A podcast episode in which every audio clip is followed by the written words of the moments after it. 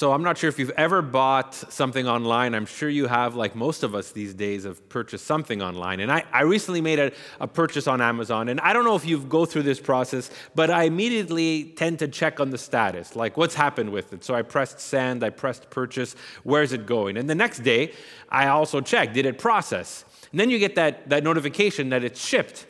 And then I become very curious. In fact, sometimes I even become anxious. I, I kind of look like, well, where is it? Is it, you know, when I press track the package, can I find out? And then you get excited, like it's left California or some state. And then you find out it's made it to BC in Canada.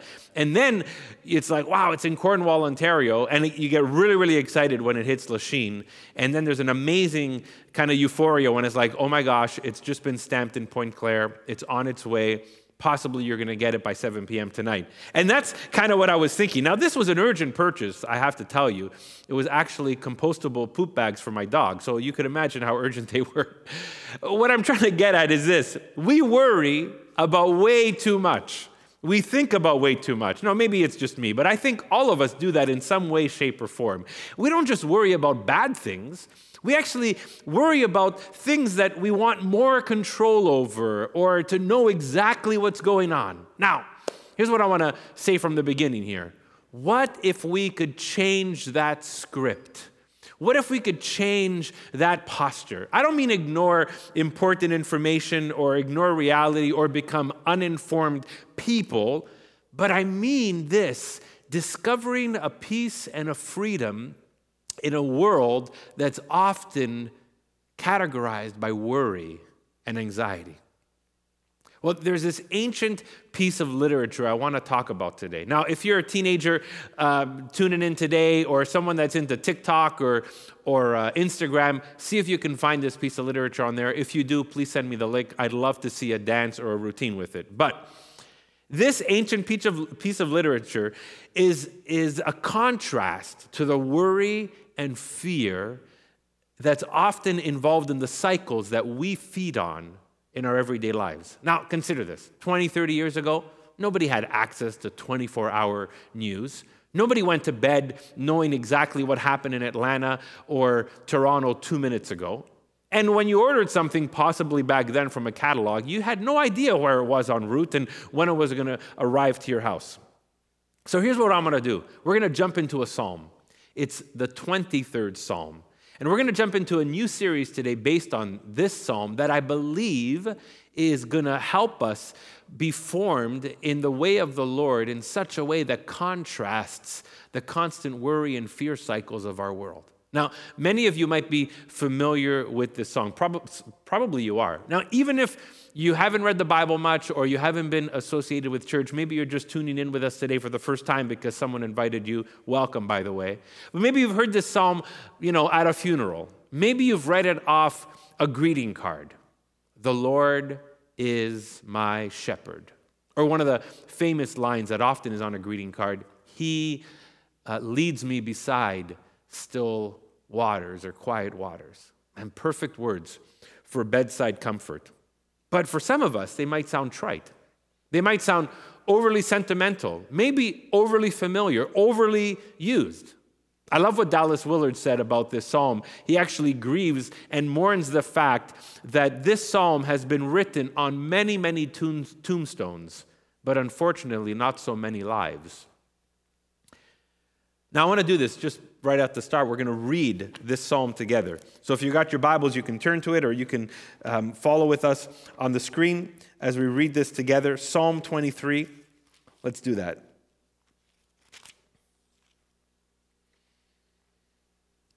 The Lord is my shepherd, I lack nothing. He leads me to lie down, or he makes me lie down in green pastures. He leads me beside quiet waters.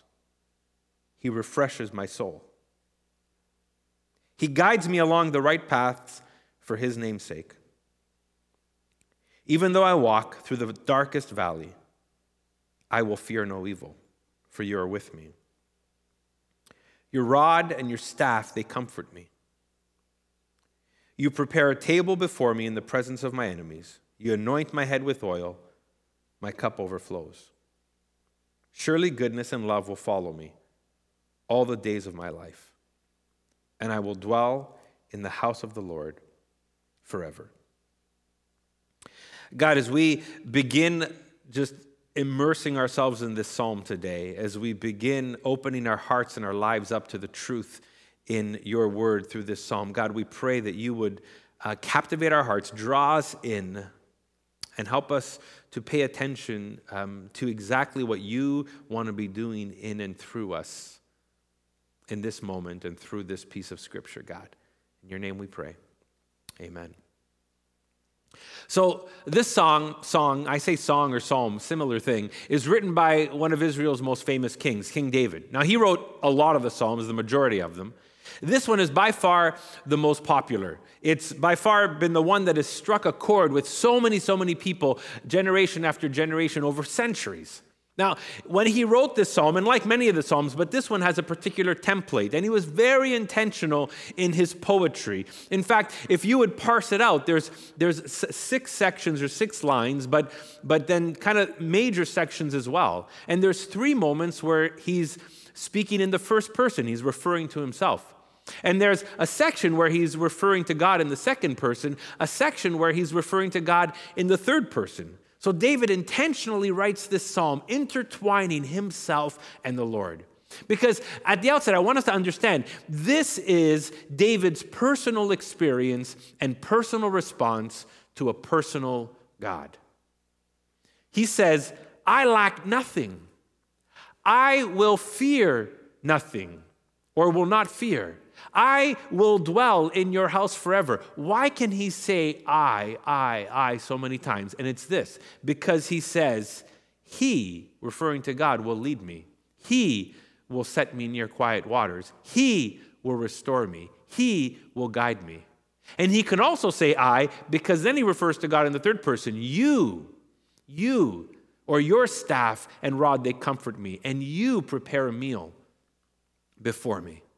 In other words, this isn't some abstract psalm. This, is, this isn't some just kind of distant word. It's not just referring merely to the strong and powerful aspects of who God is. This is a deeply personal and experiential psalm or poem that David's writing. Now, let me ask you, because this is important. What is your favorite image of God? Or maybe I might ask it this way. This is another question. How do you perceive God? How do you perceive God? If we take some of the major themes or metaphors in the Old Testament and, and, likely in the Psalms, we find some really strong ones, like the Lord is like a rock, or the Lord is like a fortress, or like a tower, or a shield, or a stronghold. Really powerful words. But then some of the less common ones is found in Psalm 23 The Lord is my shepherd or found in Psalm 131, where the psalm writer refers to God as a mother who nurtures him. Or Psalm 103 that refers to God as a father who has compassion on him. This makes me think because so many people often will look at the Old Testament and look at the New Testament, look at the Old Testament and look at Jesus, and often ask this question Is Jesus pointing to a different God in the New Testament than in the Old Testament? Do we see something different? My short answer to that is no. But to understand this a little bit, it seems as though Jesus highlighted what he knew most about God. Now, I'm not saying that he didn't know the strength and power of God, the omnipotent and omniscience of God, the sovereignty of God. But he seems to highlight what he knew most true and the core of who God is. I think Luke 15 helps us see this. And Kenneth Bailey, who's an amazing scholar in Middle Eastern times and, and Arabic and Hebrew culture, he kind of highlighted this. Think about Luke 15. Luke 15, here's Jesus telling a story, trying to help his disciples and his listeners, and even us as we read the Gospels, uh, the value of someone who is lost. Now, for Jesus or the New Testament, the word lost often refers to someone who's missing out on knowing the love and relationship with God. So, someone who's lost is someone who's missing that, who's separate from that, who hasn't found that yet. And Jesus paints a picture of how much God values people who are lost without God, without a relationship with Him, without knowing His purpose in His kingdom. And He tells three stories three stories one of a sheep, one of a coin, and one of a son. Interestingly enough, it's a shepherd who searches desperately for the lost sheep. It's a woman, maybe a mother, who searches desperately for the lost coin. And it's a father who deeply grieves his lost son and longs to see him back home. Did you catch those three images? It's like Jesus is fully aware of the more common images of God in the Old Testament, and he's not ignoring them, but he's choosing to highlight these less common ones. It's like Jesus takes what is more subtle and shines this bright light on it. That he wants us to see the heart and purpose and character of God. In John 10, Jesus actually says, I am referring to this incredible image from God revealing himself to Moses. I am the good shepherd. I am the good shepherd. It's though as Jesus wants us to see God as shepherd, and he wants that view of God to shape us. That's one of the reasons I'm so excited about getting into this psalm and letting it seep through our minds and our hearts over the summer. And, and here's partly what I think Jesus would be doing with this, but also what this psalm can do for us. It's a contrast to the idea systems of our world. See, if you just think for a second, our world doesn't function with shepherd like qualities, with shepherd like leadership or character or posture or patience. Instead, it seems like our world tends to dismiss the value of things, struggles with anything related to patience often neglect the focus or concern of people. And if you're like me, I think our culture disciples us to actually think of ourselves more than to think of others. This psalm and the teachings of Jesus would push us in a different direction. Dallas Willard, when he thinks about the focus of the 23rd Psalm and the teachings of Christ, he says this that, that, it's, that it's this kind of truth is recognizing the idea systems that govern the present age and its culture, which happen to constitute a life away from God, and replacing them with the idea systems embodied and taught by Jesus Christ. So, recognizing the idea systems that govern the present age and culture, replacing them replacing them with the idea systems embodied and taught by Jesus Christ. When we think of idea systems, the Apostle Paul gives us a little bit of a clue of this in Ephesians 6:12 when Paul says our struggle, he says, is not against flesh and blood, but against rulers, against authorities, and this line is important, against the powers of this dark world, and against the spiritual forces of evil in the heavenly realms. There's a lot in that verse, but embedded in that, we must realize that when, we, when the scriptures speak about Satan or the devil or the deceiver, he doesn't just come in the most obvious ways. And we're not just deceived in what we call the supernatural, which is obviously a way, but the dark powers of the world or the idea systems of the world. Now, here's what I would love to grow in myself and what I hope and pray for each and every one of us as we embark on this journey this summer. What if we can live a life not shaped by the rulers and authorities or the principalities? Or the idea systems of consumerism, individualism, and materialism, not by idolatry and quick fixes and greed and shame culture and political division and the worry and fear of constant news cycles or the feed of information, but instead replacing them, replacing them with what seems to be themes from a psalm that Jesus would later highlight and lift up as the value of the Lord being our shepherd and the kind of life that comes with that. What if we live a life not shaped by those things, but replaced in them with the life that Jesus wants to offer us, that we find clues of in this psalm.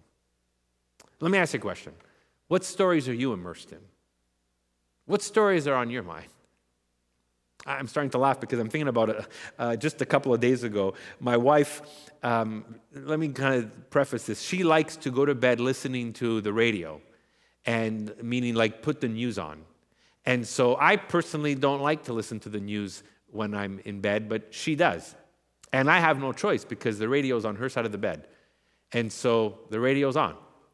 Now, last week, my eyes are just like about to close, just about to fall asleep. You know that moment where you're just like, oh, I feel like I'm just letting everything go, the cares of the day, boom, I'm going to fall asleep. You're just kind of waiting for that, right? And so here's this, just this kind of transitionary moment between awake and being asleep. And then boom. Hey, next on the news, these three top stories. The virus surges in five states. There's locust um, destroying a city in India, and there's hornets in BC, and on and on. And I'm like, oh my gosh, imagine the dreams I'm going to have tonight. Like, this is what I'm going to fall asleep with. And so my eyes are wide open. I, my heart's pumping. I'm not sleeping. And I tell Franca, Franca, please, could you turn off the news? I don't feel like going to bed. Like, I already know these stories, and I don't want them to just like, I don't, I don't want to hear them right now. And it's not that I didn't want to be informed or understanding, but in that moment, it not, was not what I needed. Let me contrast that with a couple of years ago. Our church was walking through a season where we were preparing ourselves and to engage a vision to lease a new space and renovate a space and raise funds. We were really engaging into this new vision of, of, of creating a new future together. And it was exciting, but it was also a lot to handle. And I remember significant moments of feeling anxious or getting distracted or feeling overly busy or overwhelmed. And I remember it affected my breathing and my sleeping. And I, I can't remember exactly what led me to this, but something led me to make a decision to rememorize Psalm 23 in all of its fullness and to recite that psalm when my head hit the pillow at night. So, like, regardless of if what conversations I've had, what I happen to maybe be reading before bed, what if I had a meeting that night, or if I was I was home with family, whatever it was, I, my head at the pillow. I, pillow. I started to recite Psalm 23. And here's what I decided in that moment that was so essential for me. I decided that I was going to rest in someone with much greater control than me. By, by reciting this psalm, by, by immersing myself into it, by, by choosing to immerse myself in a different story, I was choosing to rest in someone with much greater control than me. And that's the heartbeat of this psalm as we start to jump into it in the next several weeks. This is David's relationship with God, his shepherd. And it's some of the deepest descriptions of how he understood and experienced God. Now you might ask, well, how did he know about God like this? How can he describe this? And it was simple he knew God. He had a relationship with him and experienced him. In other words, he doesn't just tell us something about God, but he tells us how he knows God. How he knows God. It's not some false promise of an unbroken life where everything's going to be perfect, but a promise of unbroken care throughout life. It's a big difference, which we'll look at in the next few weeks. So here's the summer as we, we launch with first Sunday of July. We look forward towards the next two months. We're going to take a deep dive in this psalm. And I'm hoping that right at the outset, as we start to get into it, you ask yourself some questions. Questions like, Who is God? Questions like, Have I come to know God in this deep way? Questions of, Am I living in response to this God that I'm discovering in this psalm? And maybe some other questions. Now, I'm going to tell you right off the bat, you're going to be tempted to see this psalm as too good to be true. There's going to be lines in this psalm, phrases in this psalm, principles in this psalm that you're going to look at and say this is too good to be true. Maybe it's maybe it's great on a, on a greeting card. Maybe it's nice to encourage someone when they're going through a hard time. Maybe it's nice to put on a, on a tombstone with no life experience just to make us feel good. But honestly honestly it's too good to be true. And you, you're going to be tempted maybe to see that you're also going to be tempted to interpret Psalm 23 disconnected from your everyday life. You want to maybe look at it overly spiritual or overly emotional or just feelings and disconnected from your everyday life. But here is the beauty as we start engaging this psalm this summer it's meant to lead you and me to life to the fullest. And if you're watching for the first time or you've been invited to join us or you've just stumbled upon this, please I want you to know this kind of life is possible. Jesus actually points to it, and we see roots of it in this psalm. What we're going to be walking through is meant to lead us to life to the fullest. So we're going to take a deep dive in this psalm over the next six to eight weeks to form the life of Psalm 23 in us. What's that life? It's the God life. It's a life only available in God. And here's the invitation as we immerse ourselves in it for the summer. Two really simple things I'm going to invite you to do practically. One is it's individual, first of all. Internalize this psalm. Just like I did a couple of years ago, I was reminded, prompted to me- rememorize this psalm. I'm going to invite you, memorize Psalm 23. And if you already have it memorized or it's overly familiar with you, choose another version of the Bible that you're not familiar with, with different words and phrases. And then begin to memorize that. And then begin to recite this, to think about it day and night, evening and morning. Eh, here's what I would love. And I think you might want this too that by the end of the summer, by the end of August, just the, the words of Psalm 23, phrases, words, will, will simply be whispers out of your mouth, like thoughts that come to you at an opportune time where you can grab a phrase here, grab a phrase there, say it in its entirety, think about it, live it, because it's a summary of God's kingdom displayed in your mind and in your heart. That'd be so amazing. And then communally, I'm going to ask you, join us for the next eight weeks. Stay tuned, follow through as we gather together on this live stream. But even more than that, we have these discussion groups set up, and we're going to, there's going to be questions every week to help people gather together around this material, talk about it, engage it, dig deep into it, and apply it. So I'm going to invite you today. Sign up online. Go to our website, click the link for this, and find out how you can join either the Zoom group that's going to happen immediately after next Sunday's gathering for the next six weeks after that, or maybe maybe other groups that are meeting online, or maybe you just want to create a watch party and watch our gathering with friends and then discuss it. Whatever it is, I encourage you, don't just immerse yourself in this psalm individually, immerse yourself in this psalm communally. And here's my prayer as we, we wrap up. My prayer is that you and I will come to know the shepherd. And as we come to know the shepherd, we will know the kind of life that's only available in him.